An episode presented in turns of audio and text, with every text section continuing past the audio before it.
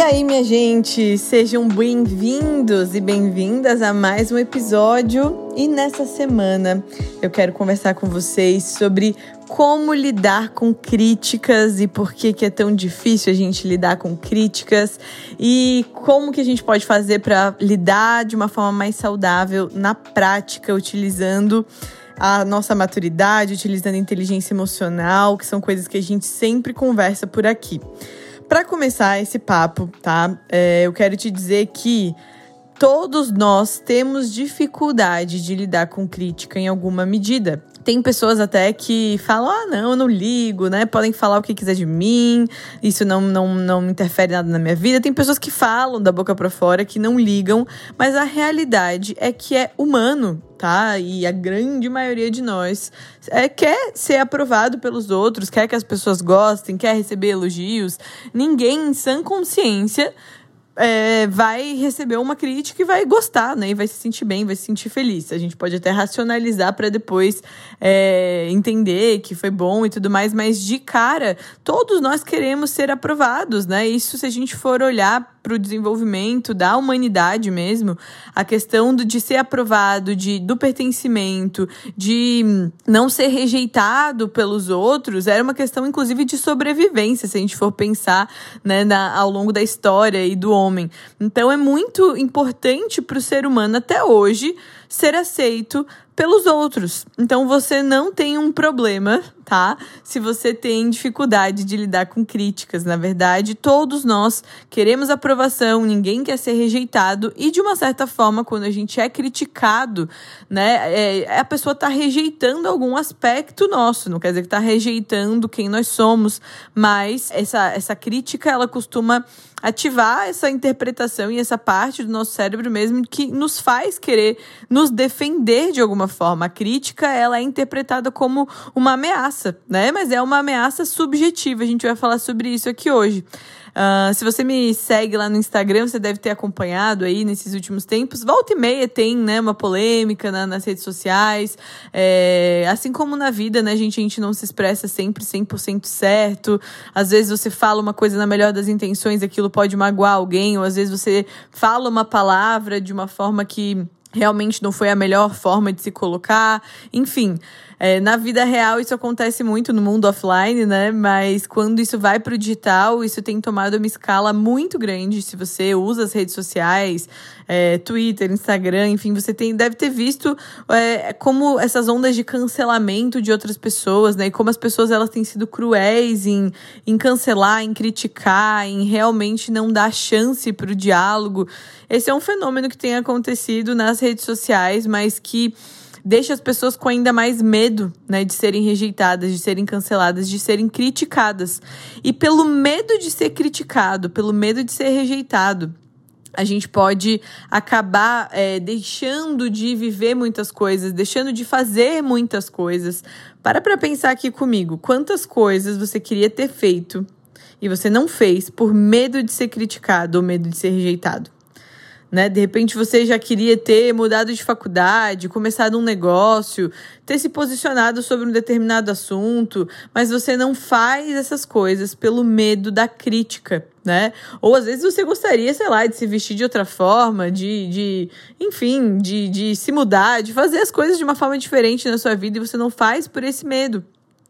O problema com a nossa dificuldade de lidar com as críticas é quando ela começa a impedir que a gente seja quem a gente é e começa a nos é, realmente nos é, polir de uma forma assim, acho que não é nem a palavra nem polir, mas começa a nos paralisar de uma forma que não é saudável, tá? Então a primeira coisa que eu quis dizer, que quero que vocês saiam daqui é é normal a gente ter medo de. A gente não ter medo, não. É normal a gente não querer é, ser criticado, a gente ter dificuldade de lidar. Claro que tem pessoas que têm mais dificuldade ou menos dificuldade, mas todo mundo, no fundo, quer ser aceito pelos outros, tá? Então, isso é uma coisa que a gente pode ter aqui, todo mundo partir desse mesmo ponto, né?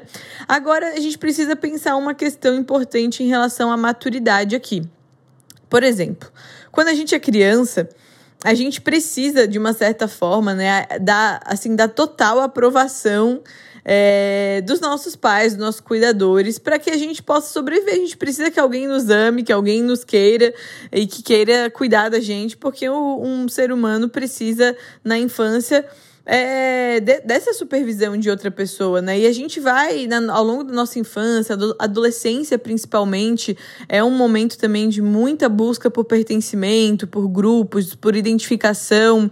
E a gente vê muitos adolescentes, né, com essa coisa de, de ser muito influenciável, de fazer as coisas só para ser aceito no grupo, ou, ou não é, deixar de fazer para não ser criticado por um grupo.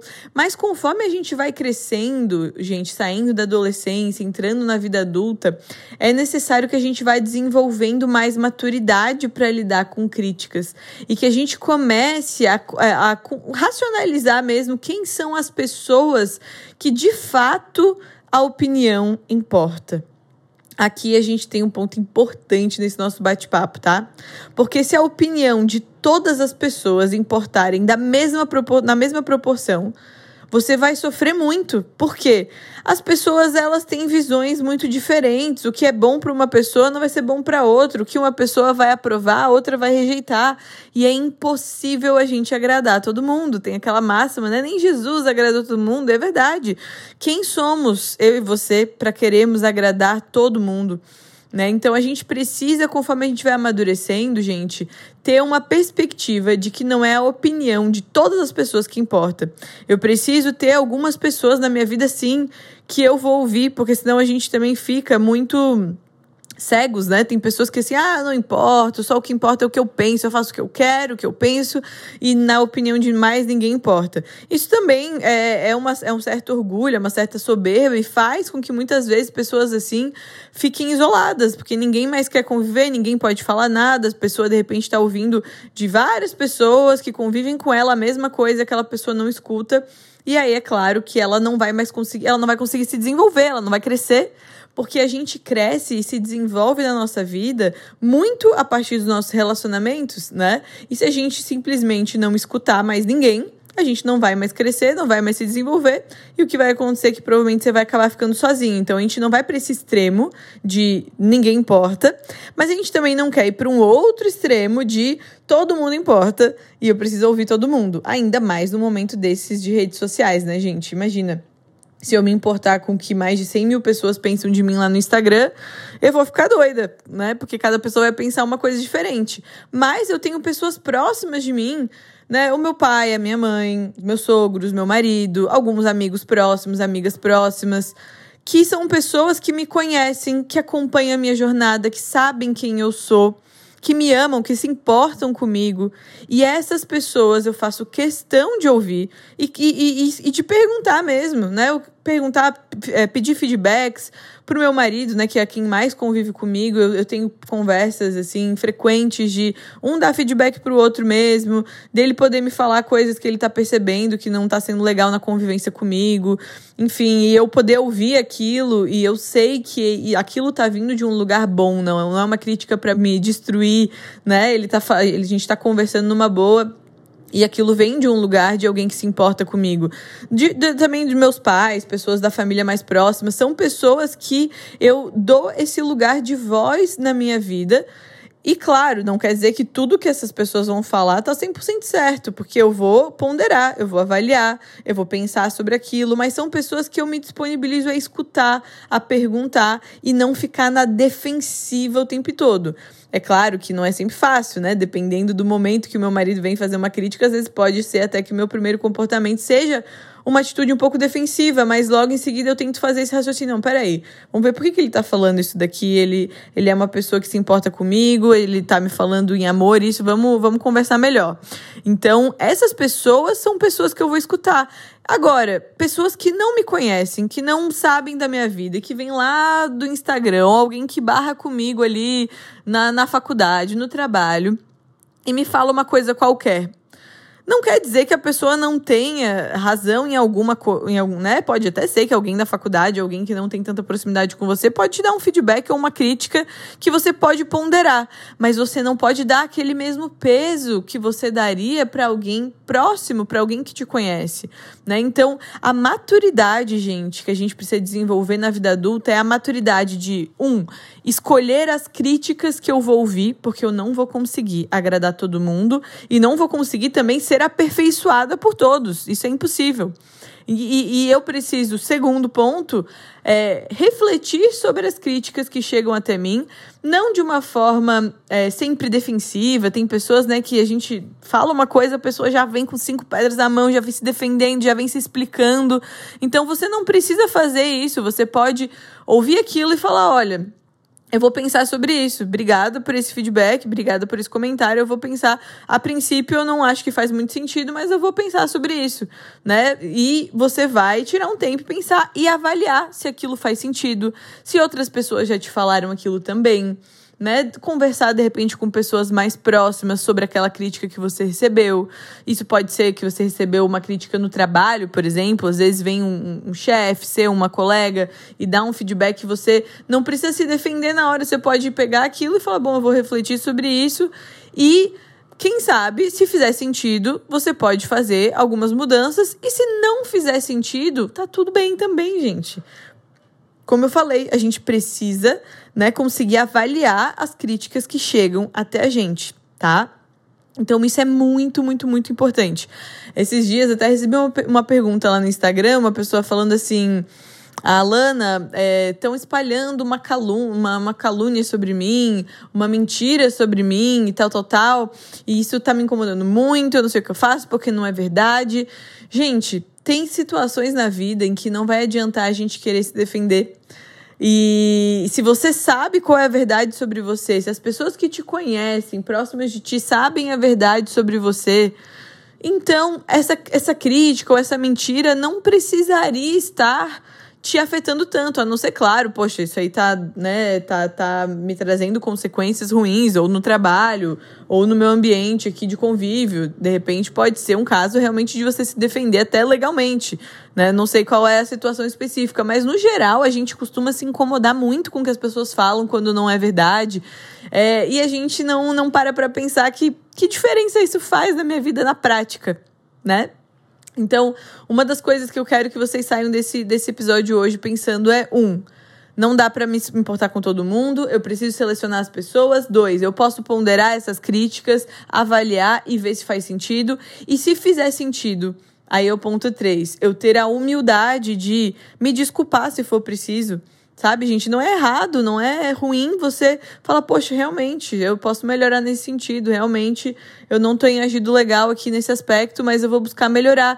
Você não precisa se culpar por isso, você não precisa se, cavar um buraco, cavar a tua própria sepultura por causa de uma crítica, se a crítica foi, né, se ela tem um fundo de sentido. Você não precisa, né, se, se sentir uma vítima uma injustiçada, não. Você pode simplesmente admitir, e isso tem muita maturidade em a gente admitir um erro erro nosso, sem se martirizar, sem se culpar demais, mas falar: bom, realmente, eu errei, melhorei. É, errei e posso melhorar daqui para frente. Isso, por exemplo, em ambiente de trabalho, é uma atitude extremamente madura. Você falar realmente, vacilei nesse sentido aqui, é, mas eu me comprometo a melhorar daqui para frente.